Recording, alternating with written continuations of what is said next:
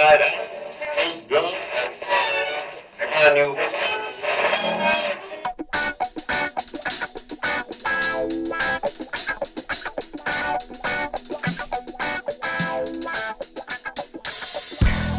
Well, good afternoon and good morning and good evening and welcome to listening to this. I know you're probably not listening to it on the road or on your journey to work, but we don't know what time of day it is, man. We don't have any idea what time of day it is for you. Folks, you are listening to the Drunken UX Podcast, and I am your host, Michael Feenan. I'm your other host, COVID-19. I mean, Aaron Hill. This week on the Drunken UX Podcast, this is episode number 61, and we are talking about creating efficient emergency websites. And we are going to be talking emergencies more in the sense of like something that could take your site down, kind of situation, sort of DRP, disaster recovery type stuff. Any kind of situation where you're suddenly going to have a surge of traffic. Right. And a lot of people, like the Department of Labor in New York State, for example. Yeah, every single unemployment site in the nation right now. Or yep. We've used the phrases before, you know, the /dot effect or the hug of death. Yeah. The Reddit hug of death. Let's see. But before we do that, I do want to encourage you to check us out on Twitter or Facebook. That is at /drunkenUX or on Instagram at /drunkenUX podcast. I got some fresh memeage getting ready to come to you on Instagram. Oh my God, you're going to be head over heels, Aaron. Oh, I'm excited. I've worked real hard on curating this next batch. Also, if you want to chat with us, make sure to go by drunkenux.com/discord, and you can jump into our Discord channel with us. We have moved from Slack to Discord. If you use the old link from an old show, that will still work. It will just send you to Discord instead of Slack, so don't be confused if you're expecting one over the other. What have you got for your imbibement this evening? I've got some mezcal from Duestra Soledad. It's from Oaxaca. It is, it's good. It's like, well, if you drink it neat, it has a smoky flavor. Yeah. It's a little bit, it tastes like, if you can imagine, scotch made from agave, which is, right, I guess, literally what it is. But it's really good. Tonight I put a big rock on the glass and a quarter of a lime, and that gave it a very different bit of flavor to it. Pretty good. Otherwise straight, basically. Yeah. I wouldn't mix this. This is I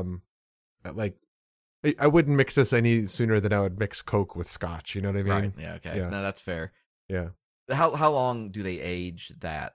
It doesn't say how many years. Mezcal in general, I think is it 3 years? I genuinely don't know off the top of my head. I think there is like a window that they do it though. Yeah, possibly. Yeah, but it's from Oaxaca though. It's legit stuff. What do you got? I am drinking something very different for me, actually. It's a High West Distillery burr rye. Like a mixture of bourbon and rye? Yeah, it's a bourbon rye straight whiskey blend. Okay. It comes out of a distillery in Park City, Utah. So it's not necessarily easy to find. The bottle's beautiful. The bottle is sort of this very, very light blue. And it's got that old, I don't know if you can really see it through the webcam, but it's got that sort of old, you see the bubbly glass? Yeah. It's got that sort of old style glass look to it, like an old medicine bottle kind of. It's like it's a very rough looking glass to eyeball it. This is strong shit. It's bottled at 46%, which is not planetary, setting records or anything, but it is strong. It is quite sweet for a whiskey. It's honey kind of on the nose and palate. It hits with a little bit of like, have you ever had like bourbon ice cream, like a vanilla ice cream that's flavored with bourbon?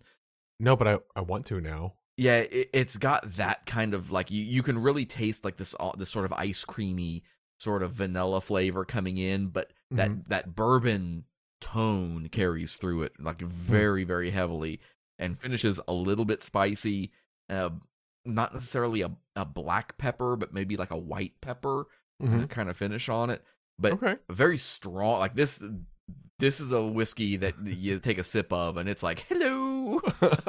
It lets you know it's there. But it's not like super burny. It doesn't give you that hot chest feeling that especially a rye bourbon can do for you, or a rye whiskey can do for you. It's flavorful. It's something like this would be great with a giant porterhouse steak. Okay. That is what this, I would love to sit here with a giant plate of grilled meat and eat with this. Ron Swanson. Thanks to my friend Rory. He brought this over last time he visited, and I've had it on my shelf, and I've been delicate drinking it because I don't want to run out of it too fast. But tonight I wanted something a little different. So here we are. What more can I say? I saw, this is sort of related to that. I recently saw this video on the Epicurious YouTube channel about how to make every classic cocktail. So like every cocktail from the late 1900s, early 20th century, Tom Collins, Martini, Manhattan, Old Fashioned, all those. It's like 40 something minutes long, but it was so cool. I'll have to send you a link to it. It was really awesome. I want to try all those drinks. They look delicious. Well, that'll get us through about episode 242. So that's a good plan. Folks, I want to give a shout out to everybody over at Smashing Magazine. And that should come as no shock because everything Smashing Magazine puts out is fantastic. If they're not on your reading list, they should be already. And so you may have already heard about this. And this came up a while back, and I just didn't have time to fit it into a show until now. But back in March, they finally released the Ethical Design Handbook. This is the latest in their series of Smashing books. I think they've had 4, if my memory is right, up until now. And this is one that... well, the way they describe it on their book release post is they say, what happens when ad blockers, cross-browser tracking protection, and data regulation like GDPR and CCPA become a norm too? That's when an honest, ethical design could be a competitive advantage. This is something that's super interesting to me because I work at a company where GDPR factors into everything we do. CCPA is factoring into everything we do. We try to do right, our cookie compliance, we got a cookie compliance banner, and we've been very aware of not trying to build those things in a way meant to trick people into confirming, acceptance with us. Right. And so this rings really true to me as far as like what I find important as a developer and designer. So I'm really excited about sitting down with it. I haven't started reading it yet, but I'm super stoked to get into it. Yeah. I had considered that it might be a competitive advantage. That's interesting. Well, it's a trust thing, right? This is where you go from UX to CX, customer experience, and that idea of building trust with your customers and giving them the right experience, not just with your application, but just as a human being kind of thing. People know when they're being snowed over like that, and it's shitty. I don't know. Like why would you want your brand to be associated with a negative experience like that? Or something annoying. And the easy one, right, is how many times do you go to sites and they're like, hey, we use cookies to do stuff and we just need to know if you will let us do it. And your only option is to accept. Right. Like they modal their site and it's like, you can't dismiss it. You have to click accept or go away. Right. And I go away. There is no site that does that I need that badly. I will go to another site and find the information. You know what I hate is when they do it, pop up a modal and it's a call to action or some kind of like lead gen or something. And it's like, hey, do you want to find out these 12 secrets of your privacy or whatever? And then it's either like, yes, or no, I don't care about this, or no, I have all the answers already, or something that's like it's the option you want to click on, but they try to make you feel shitty for clicking on it. Yeah. I don't know if that's specifically an ethical design issue, but fuck you, man.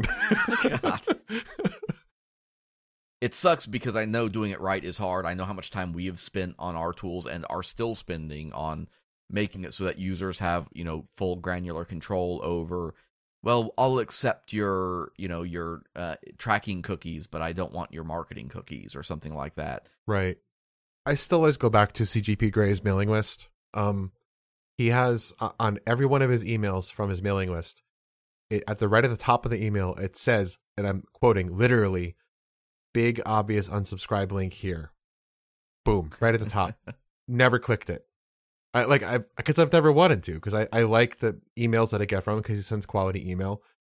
Every other email that I get from anyone else, it always has it like buried at the bottom, or it's obscured, or... I'm going to throw a call back to something that we talked about briefly last episode, I believe. Sure. That, you know, in giving somebody the option to decline something or to opt out of something is not going to entice them to make the negative action, right? Like providing the option is not going to... They're not going to see that and be like, oh yeah, I'm just not going to do that. It's... You know, and like you say, it's like with the emails.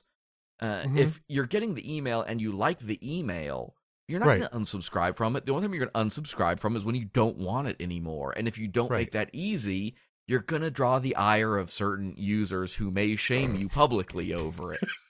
I don't know who that could be. I don't have any idea who I could be referring to on that, but that's the only time where that really is a problem. Is you're making it harder for the user to do what the user wants to do, regardless of how you want it to happen as a business. It's like, okay, make a good product, people won't want to leave.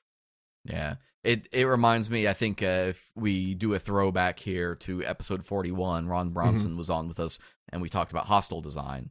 Yes. We got into some of this, and it leads into that, right? The ethics of design and what is right to do and things like that. So that's a good episode to go back and listen to if you want to get a little bit of background on that. If you're interested in the book, we'll have a link in the show notes. You can go check it out. This isn't a sponsored mention. We're not getting any kind of kickback whatsoever on plugging this. It's $19 for the ebook. It's $39 if you want the ebook and the print version. Nice. I put my money where my mouth is. I bought it. I just haven't started reading it yet. But as soon as I get through it, you can bet you'll be hearing about it on a future episode of the Drunken UX podcast. Nice. I got to check that one out.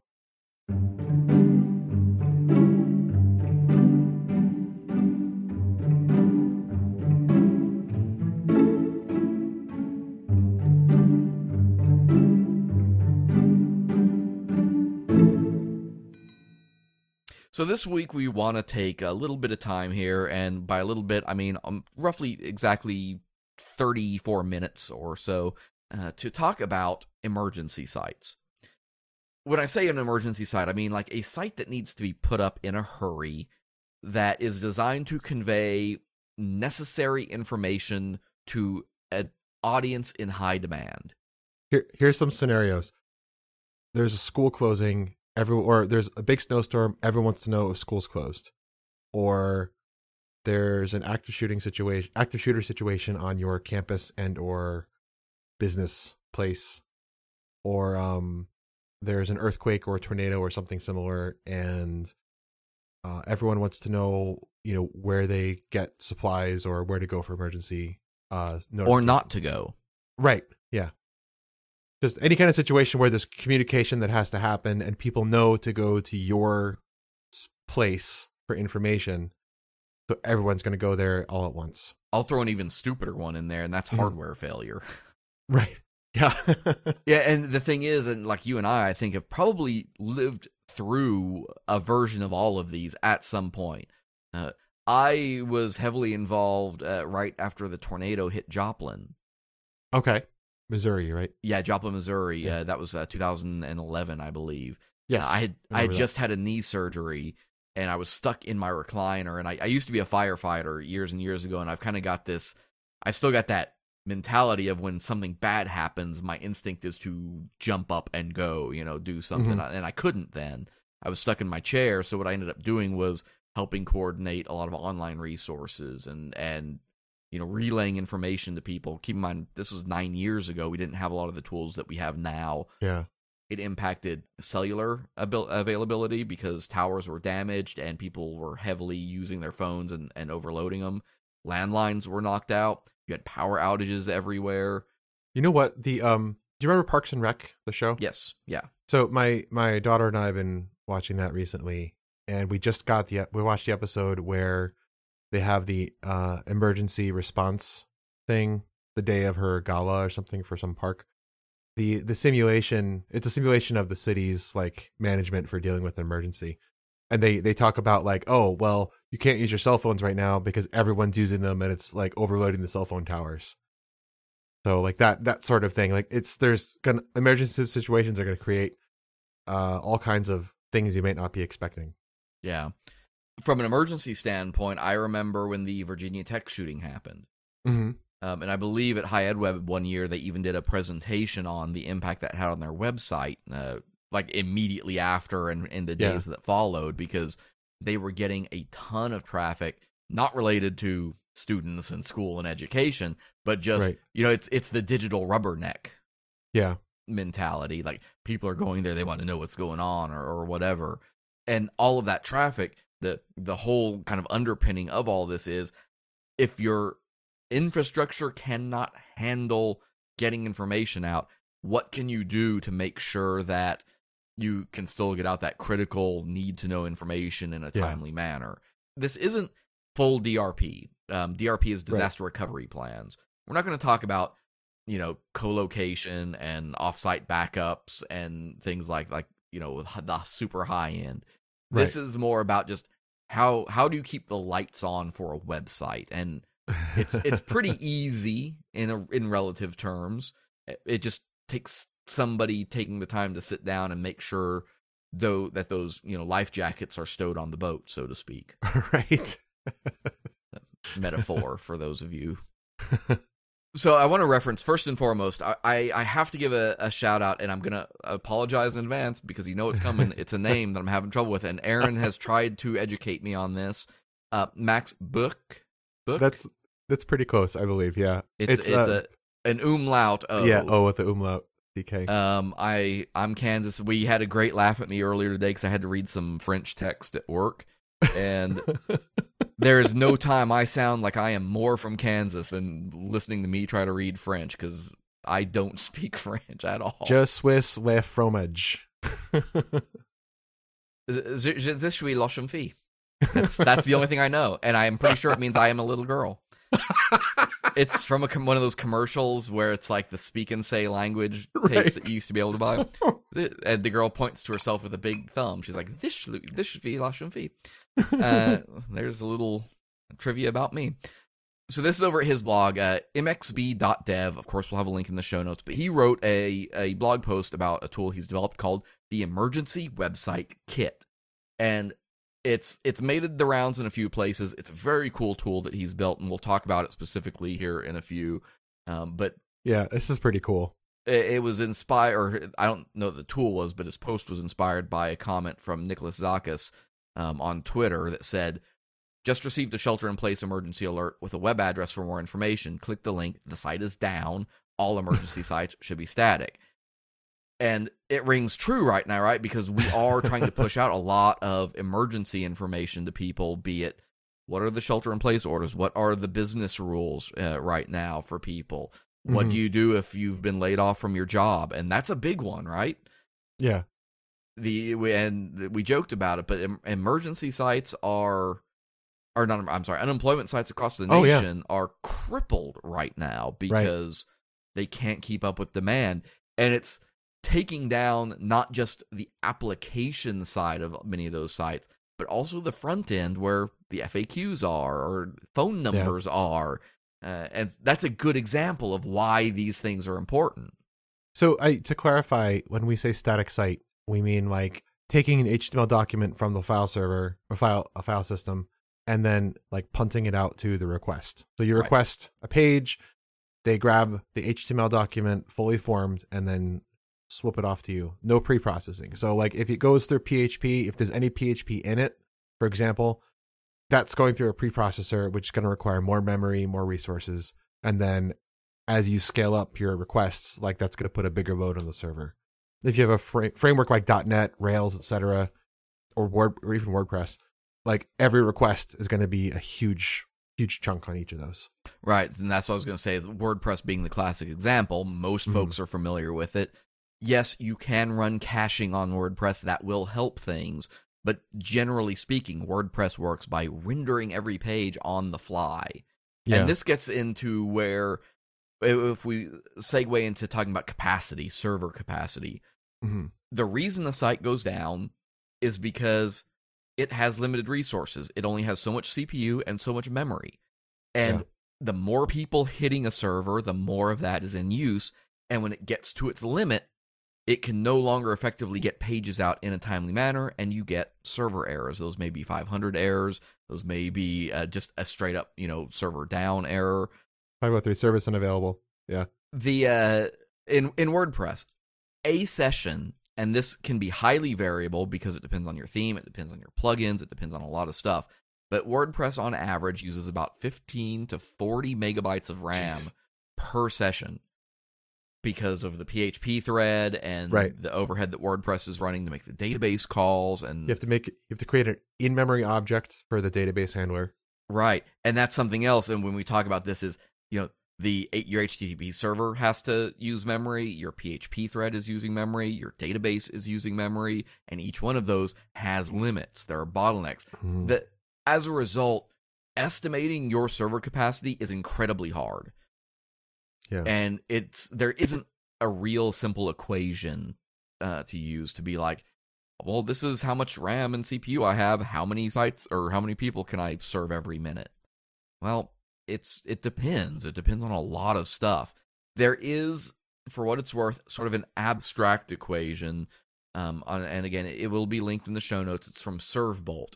And the way they describe it, if you take the number of CPU cores divided by the average page response time in seconds, which is something you can get from your Chrome Inspector tools or whatever, times 60 for 60 seconds, times user click frequency, which you can get from Google Analytics, that gives you the maximum simultaneous users.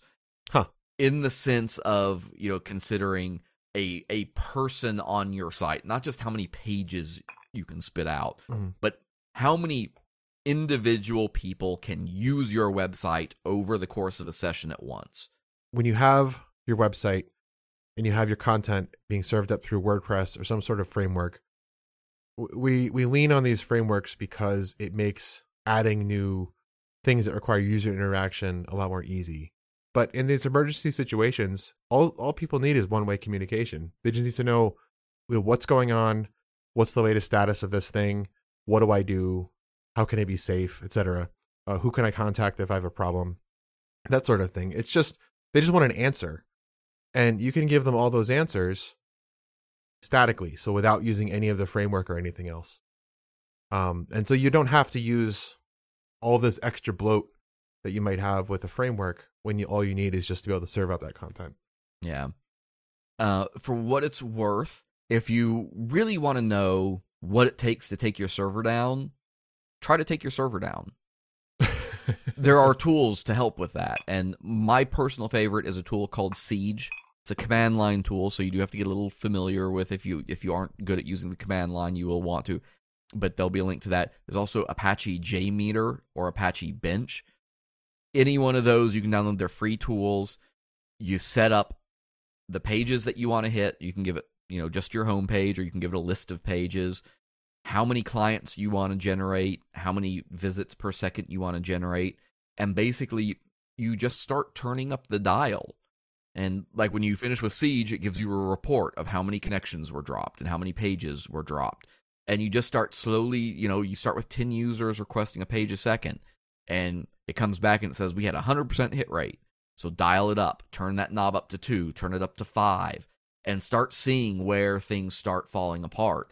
That's the best way really to figure out where your server will fail, because how much RAM, how much CPU usage and stuff you have is great, but you may have other services running on those boxes. If your database server is on a different box from your production server, like all of this kind of stuff will affect how much load you can take.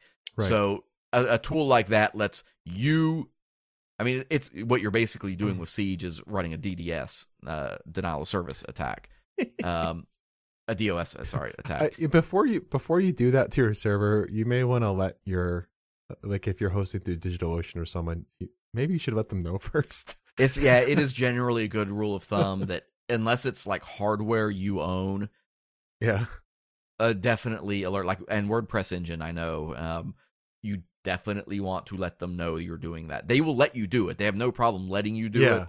But if you don't tell them in advance, they assume it's an attack and they will block whatever is coming in. So that is, something definitely to keep in mind. But any of those tools will at least, those will actually give you the performance of your server then. And do it when it's not live, ideally. That's maybe the other piece of advice.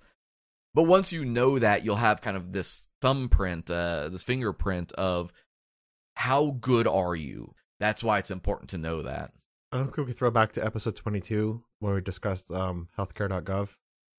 That wasn't an emergency situation, but they definitely didn't consider the load that the site would have to be able to take. Yeah. Well, even the IRS site with the Get My Payment tool the other day when it first launched. And at least now it looks like they have provisioned it so it will stay up. Yeah. To say the least.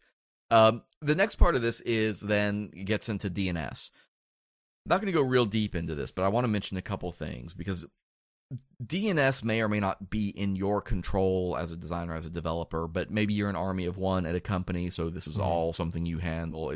It just depends. But DNS gets into the sort of DevOps realm of being able to make sure the traffic is going to the right place. So normally you have a DNS record. That DNS record says mysite.com is at IP 127.0.0.1. That's your A record. And if that site goes down, normally people keep going to this dead site. They type in your address, they're told where to go, and they go there, and it's another hit on a server that's all your, so, you know, it's, you know, stop kicking him, he's already dead, that kind of thing. So there's a couple things you can do here. One is, and probably the best idea, is to use a load balancer. I can't give you great advice on this because every load balancer is a little bit different. But why don't you describe what a load balancer does first? Yeah, sure. A load balancer is basically the only thing it does. It's a simple tool that just says, "Hey, you want access to this stuff? Here's where I'm going to send you." And so when you have a big site, like let's say it's Amazon, right? Amazon isn't running their website on one old white box Dell stuffed in somebody's closet. Wait, they're not? No. I guarantee you that is not the way they do it. It's they an were HP computer. Folks. Yeah, that's right. We're right on the same page with you. They, you know, it's across thousands of servers. What the load balancer does is it's like a queue manager almost, right? It's like you go to the airport and they've got 4 security lanes. I was going to say Trader Joe's. Have you ever been there? I have never been there. The checkout line is one long line, and then there's a person standing at the head of the line, and then as each register becomes open, they direct you to that register. Bank teller? Yeah. Bank teller, and I was saying that's TSA. A great idea. You're going through security at the airport. You go up to the single guy who's like checking your deal, but then they're like, okay, go down to line 8 or whatever. Right. That's what a load balancer does. It's trying to distribute traffic amongst a bunch of servers, usually keep load down. Now, that's a first line of defense. If you need to handle a lot of traffic, scale yourself horizontally, have your site on 3 servers. Then you can handle triple the weight. That's not feasible for most folks, and it's not necessary for a lot of folks, though. With AWS, I had a class on a short seminar class on this. Setting up a load balancer in AWS is, I'm not going to say it's simple, but they make it as painless as possible. I think ELBs, they're very basic though. They don't have a lot of functionality. Right, but you basically take your EC2 instance and then you say, okay, prop up 2 of these, stick a load balancer in between them, and then it splits the traffic. Right. What you really want to look at, though, is how your pools are configured. Are you balancing or are you setting up failover? And this is where a load balancer becomes very valuable. Normally, if you're running a load balancer and you're balancing between 2 servers and server 1 goes down, the load balancer is constantly checking the health of that server, and it goes, oh no, server 1 went down. We'll start sending people to server 2. Right. That's where people like me get really nervous and say, God, I hope I have enough resources on server 2 to take that load. But the other thing it can do is you could have a 3rd server that's the backup that never gets traffic to it at any other time. Right. But you could say, if server 1 fails, then start sending traffic to server 3 instead. I've never actually tried this, so I don't know if this would work. But when you have multiple, like when you have your DNS records that say like, okay, use this IP address, and if this one fails, use this one, and so on. Couldn't you have like your, you know, the main site be the first one, and then your very simple emergency site be the failover? Right. Like yeah, and that's exactly the point. If you set up your load balancer to have that failover, ideally what happens is, because here's the thing, right? If you manage your DNS manually and a site goes down, you have to go into your DNS zone file and change that record to point to a new IP address. Right. Which is all well and good unless you have like a 24-hour TTL, time to live setting set. But if you've got that high setting, though, if your DNS record is set to 24 hours and you change that IP address, you have no guarantee that people are going to get your emergency site for the next day in some cases. Usually it is definitely faster than that, but you have no guarantee of that. On a load balancer, that's not true. As long as that load balancer is up, it is still a load balancer is still a single point of failure. That's granted. But you say, here's you know, the pool for our production sites. Here's the pool for our emergency site. If production goes down, your only job is to then say, okay, now we're sending all the traffic to this new IP, and nobody has to wait on anything. I think there's a softer solution. We had when I worked at Indiana University many years ago, we put a little snippet in the top of our like main template, and if there was ever any kind of emergency from central IU, like central communication, it would be embedded into that thing dynamically when the page was loaded. The advantage here is that this is a really simple thing to add, and it gives people immediate information that's clearly visible when they first load the page up, so they don't have to look anywhere.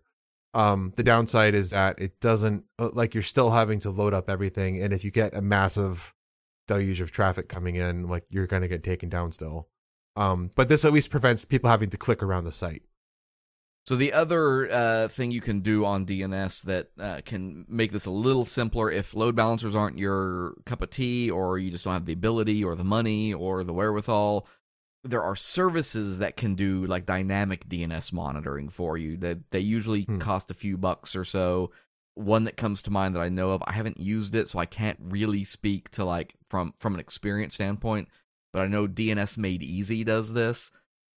You obviously have to let them manage your DNS, but then you give them your primary IP address and then like your failover IP address. And so if they work just like a load balancer in that sense, and that if they detect your main IP go down, they will start routing people to your backup IP address. Then you don't have to concern yourself with it or worry about that at all. It'll just be there, basically. I'll throw a link to, they've got a little article that explains how their stuff works.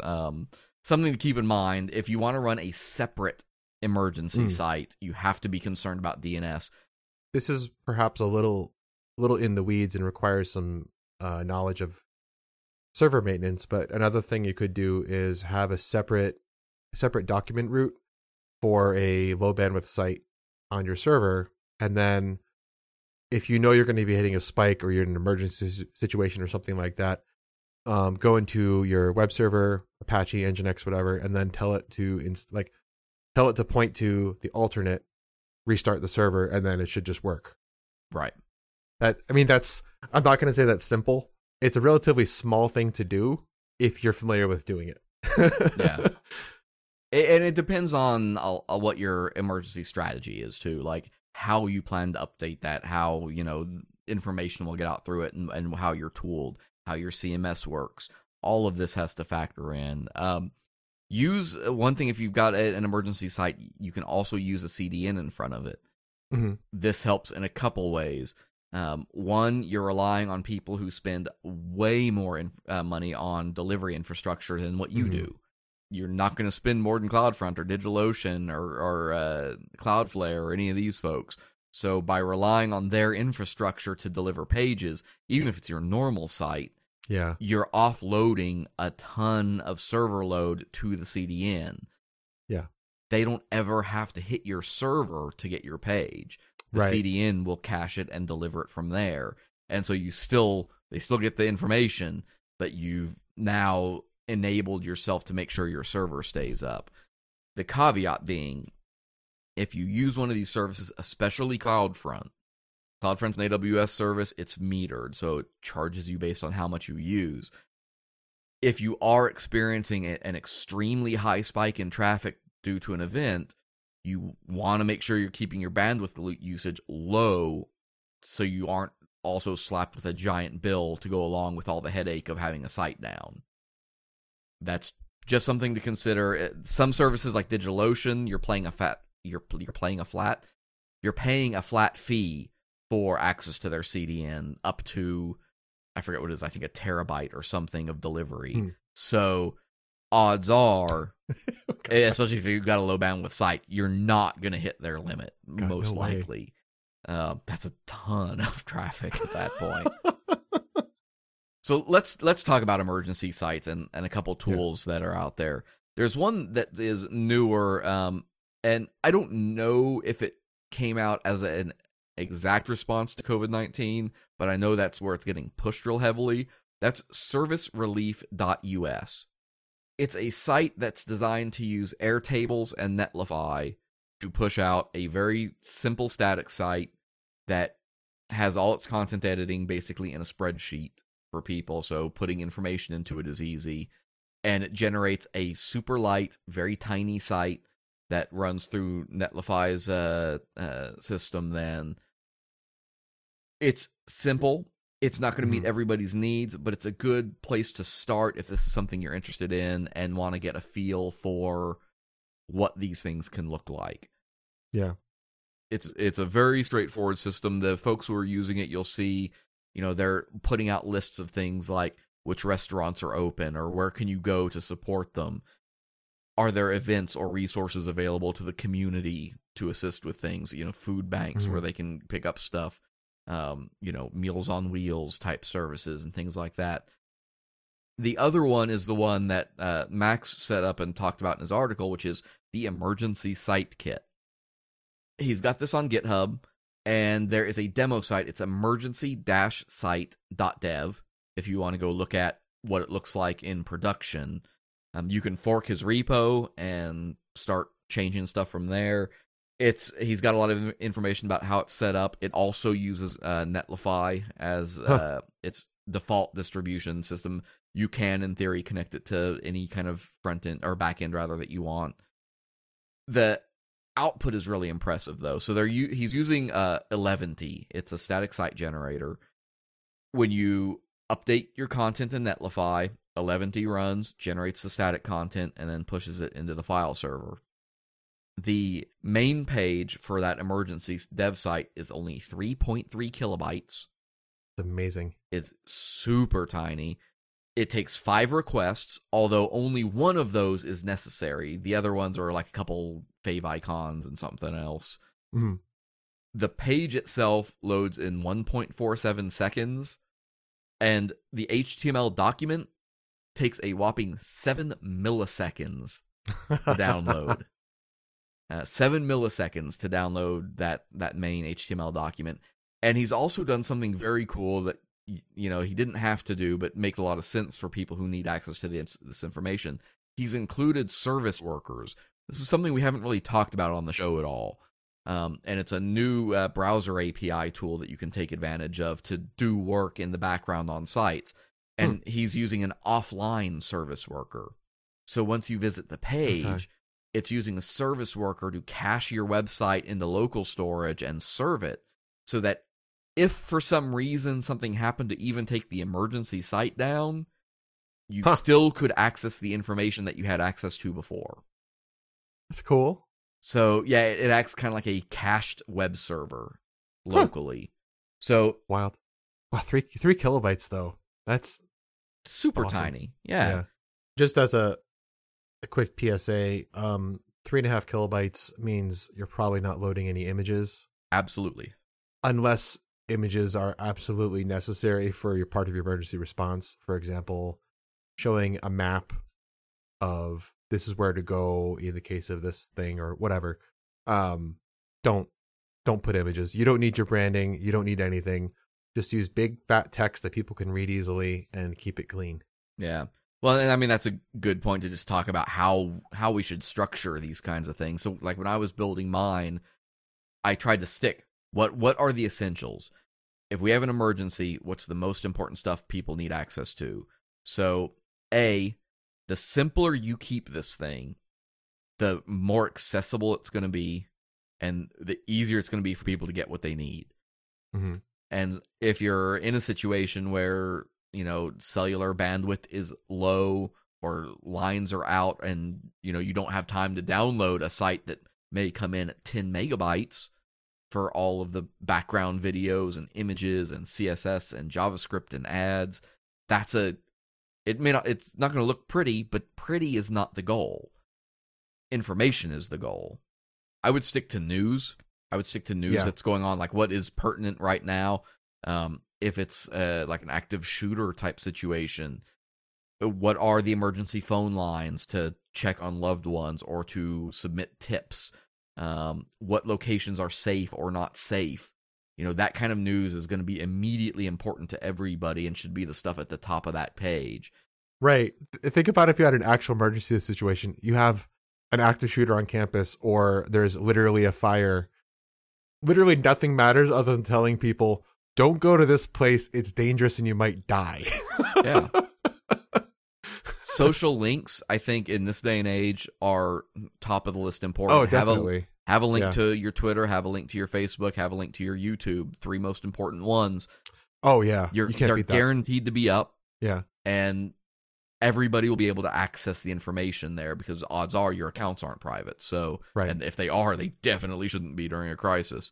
In an emergency situation, Twitter is perfect for that because you know they're like, they have so much redundancy on their servers and it's built for doing like status updates and you can just, you know, put a link to the Twitter account and then let Twitter handle the rest of the requests.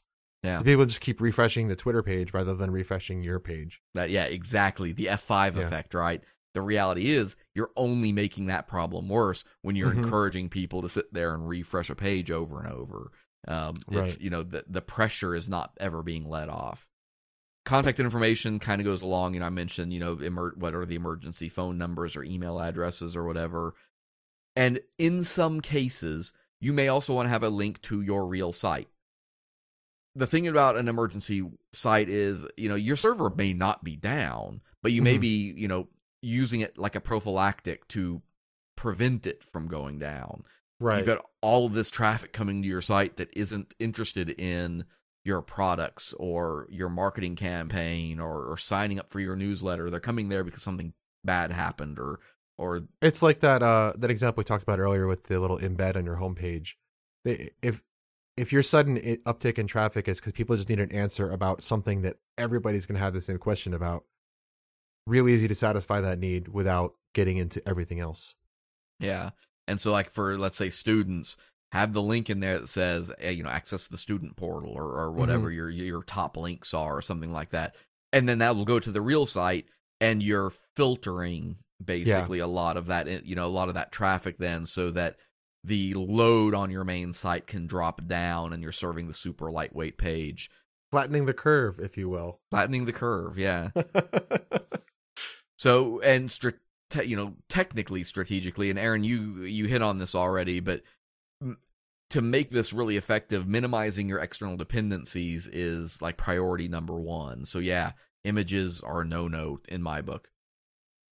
A lot of these tools, like the static site generators, Eleventy, that the emergency site kit uses, Jekyll, Gatsby, they can take all your CSS, all your JavaScript, and inline it into that page so it's not a separate file. It's just included in the markup. That means you've reduced a request for each one of those files. One request now is handling everything. Mm-hmm. By not using images, you know, that 100 kilobyte screenshot has, you know, that's increased the size of your site by 33-fold if your site's only 3 kilobytes. Yeah. And here's a backup answer to that too. If you have to have an image like that, use another third-party service like Imager or something. Yeah. And throw Throw the images up there so that even if it has to be a separate request, it's not a request coming from your infrastructure. This is like a really obvious thing, but like think about it, because every additional request that's coming from your server is essentially separate. So if you request a document and the document has 6 image references in it, that's 6 more requests you're hitting your server. That's 7 total. Yeah. And so if you have 1,000 times the number of users you normally get, that's 7,000 extra requests that are coming through. So yeah, Imager is a great idea. And SVGs then, like you mentioned, you know, they factor in well because SVGs are incredibly tiny. Mm-hmm. They can be inlined into your CSS. Yep. Or they can be inlined into your HTML because they're just code. And they let you design. And I was actually really proud of the site that I had built at Pitt State because of that. Like, it certainly was not the most beautiful thing in the world because it was using system fonts and things like that. But it wasn't ugly. You can still do some layout with it. You can still put a little extra HTML in there to make it look nice and have it not just be a wall of text or something. And I'm just spitballing. Yeah. 50 kilobytes would probably be where I would stop and say, think about what you're putting on that page. Oh, yeah. Yeah, definitely. I think that's a ceiling. In an emergency situation, you absolutely do not need 50 kilobytes of data. Yeah. Like at that point, you should be directing them to a different source and just giving them the TLDR right up front. Yeah. Let's talk quickly about static site generators because they factor in heavily to the emergency site kit. Talking about the way, so the emergency site kit uses Netlify. Right. The servicerelief.us site uses Netlify. You don't have to use Netlify as your backend. You could use WordPress as your backend. If you're comfortable with WordPress as an editing platform, you could use that and then tie in a static site generator that would make it so that you don't have to use WordPress to serve the pages. Right. I won't get into that. I'll find you a good tutorial, though, on Gatsby and WordPress and throw it in the show notes. But there is nothing that can beat static HTML from a performance standpoint. No. When you don't have databases involved, when you don't have JavaScript involved, when you don't have Node involved or any back-end application stuff involved, just sending a browser a flat HTML page that has to do no other work. All of the rendering is done on the client side. So yeah. I would say in a pinch, if you, before you resolve the rest of these issues, you know, if you do have a sudden bandwidth spike, contact whoever your service provider is for your hosting provider, I mean. See if you can get them to temporarily bump your RAM up just for like the short term so they can handle the spike better. That's going to be probably your biggest. Like just get in touch with them and let them know we're having this problem right now. Like, can you please help us, you know, bill us later, but we only need it for this period. Never hurts to ask.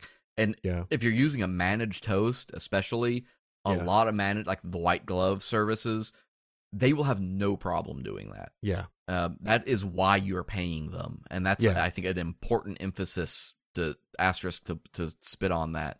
Spit? Why did I say spit? But throwing RAM at the problem can absolutely, like you could still run into problems with it and you need to come up with a better solution. But in the meantime, though, it'll make it a little more accessible. Yeah. If you're on shared hosting, obviously different situation. But So Eleventy is the static site generator that emergency site kit uses. The two that I'm more familiar with and you probably have heard are Jekyll and Gatsby. Yeah, was it episode 22? 31, episode 31. That was with Dustin Shao, who works at Gatsby. Jesus, you are better at this, remembering these things than I will ever be. It's not from memory. I bring up the page and search for it. Oh, okay. But yeah, Gatsby is something that you're probably familiar with, at least the name. I'm sure most folks have probably heard that name thrown around at some point. But these tools, regardless of if you're using a framework like the Emergency Site Kit or if you're rolling your own, those can be incredibly useful for generating those sites and then pushing them, whether push them to S3 and then put CloudFront in front of it. Push them, if nothing else, GitHub has their Pages tool, GitHub Pages. Yeah. And you can serve a website from GitHub Pages. All you need is to have it run the generation script. There are limitations to that, but I think for a lot of people, especially for an emergency site, you're probably safe on it. They have what they say is a soft bandwidth limit of 100 gigabytes per month. And while I keep talking, Aaron, divide that out. What is I just did. How many page views is that at 3.3 kilobytes a page? 30 million and change. So yeah. You're probably okay. And that's per month. And if you have more than 30 million visitors, you probably can afford to do something bigger than GitHub Pages. True. The other thing is you can have 10 builds an hour. So if you imagine, that would be like having an update every 6 minutes. Point to Twitter. If you're going to have updates more often than that, just point to your Twitter account. If you don't have one, go make one. Yeah, absolutely. It. But you can look at that, and you can give GitHub Pages supports custom domain names and stuff like that. So if you wanted to give it a special domain name or anything, it can do that. The fact of the matter is, it doesn't take a lot of hardware to just send HTML to somebody. That's the other side of this coin, and you kind of mentioned that, Aaron, when you said, well, just change your document route. Yeah.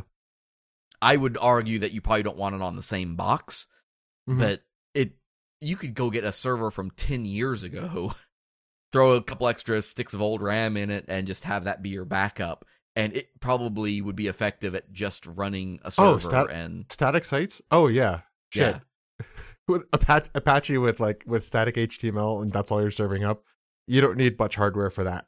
I can do you one better. Yeah. So the final thing we'll leave you with is if you are interested in squeezing every last drop of performance out of a machine, don't use Apache. I know everybody loves Apache. Most people love Apache or like Apache. They tolerate Apache. Nginx is better than Apache. Yeah. There's no way around. It's faster. It's leaner. We use that in Rails a lot. There's an article over at hostingadvice.com that compares Nginx and Apache, and their rough estimate was that in testing, Nginx was about 2.5 times faster than Apache at serving pages, which means it can effectively serve 2.5 times as many page views as a consequence. I've set up an Nginx server before. It's not significantly more difficult than setting up Apache. It's not harder. It is different, though. It is different. One of the main reasons I think it hasn't caught on real well is because WordPress is still very Apache-centric. Yeah. You can run a WordPress on Nginx. It isn't easy, and it takes a lot of extra configuration to do it. The LAMP stack, like Linux, Apache, MySQL, MariaDB, and PHP, it has been around for so long. People just... like, Apache does well enough. It's just easier to throw RAM at the problem than try to optimize with a different web server. Server power has increased at a rate that... yeah. It's like, I'm okay with that. Yeah. If you want, at the end of the day, at the conclusion of all this discussion, like if your goal is, hey, we should have an emergency site. I want it to be as bulletproof as possible. I know we may never need it, but it's one of those things you'd rather have it and not need it than need it and not have it. Oh, yeah. And I want it to be as good as it can be. I would go with nothing else beside Nginx. I would make sure we're using a static site generator. Use whatever backend you want, whether that's WordPress, Netlify.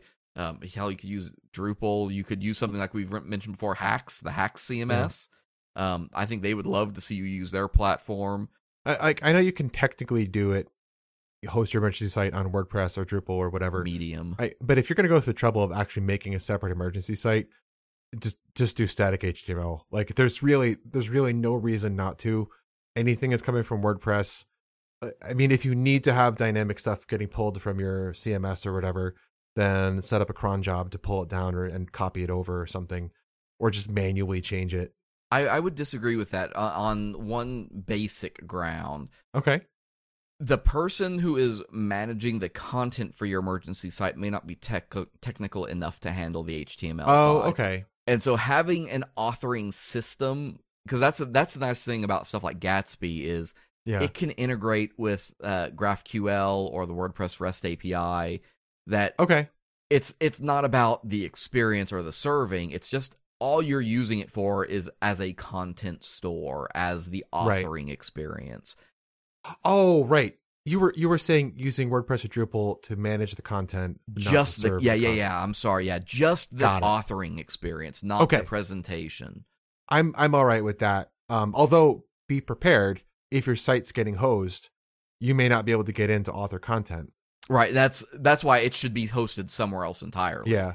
So if you are doing static site generation and Gatsby is printing that out for you, that should be going to GitHub, or that should be going to a CDN, to S3 or something like that, to be served out from those locations, not served from the same place you're authoring from. Definitely. When you're testing it, that should be part of your test plan, is like, what if I can't, what if I'm unable to get to my authoring platform? Or like, what if the main site is being hammered really hard? Will I still be able to produce content and do updates? Yeah. To throw back to one of the earlier comments, the site relief.us framework, I mentioned that uses Airtables as its authoring platform.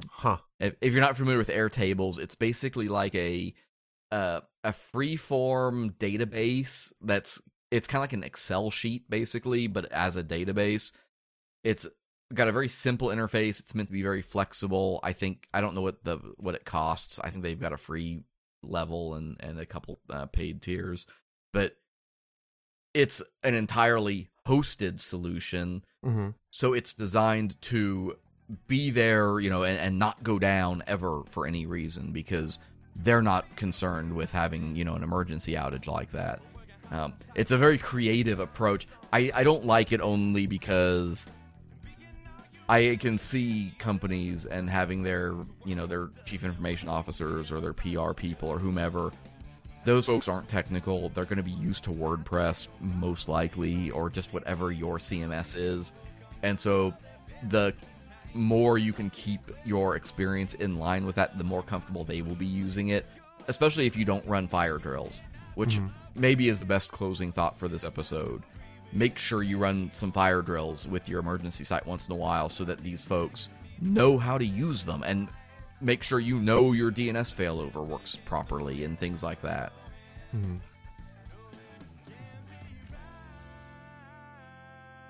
The Drunken UX podcast is brought to you by our friends at nucloud.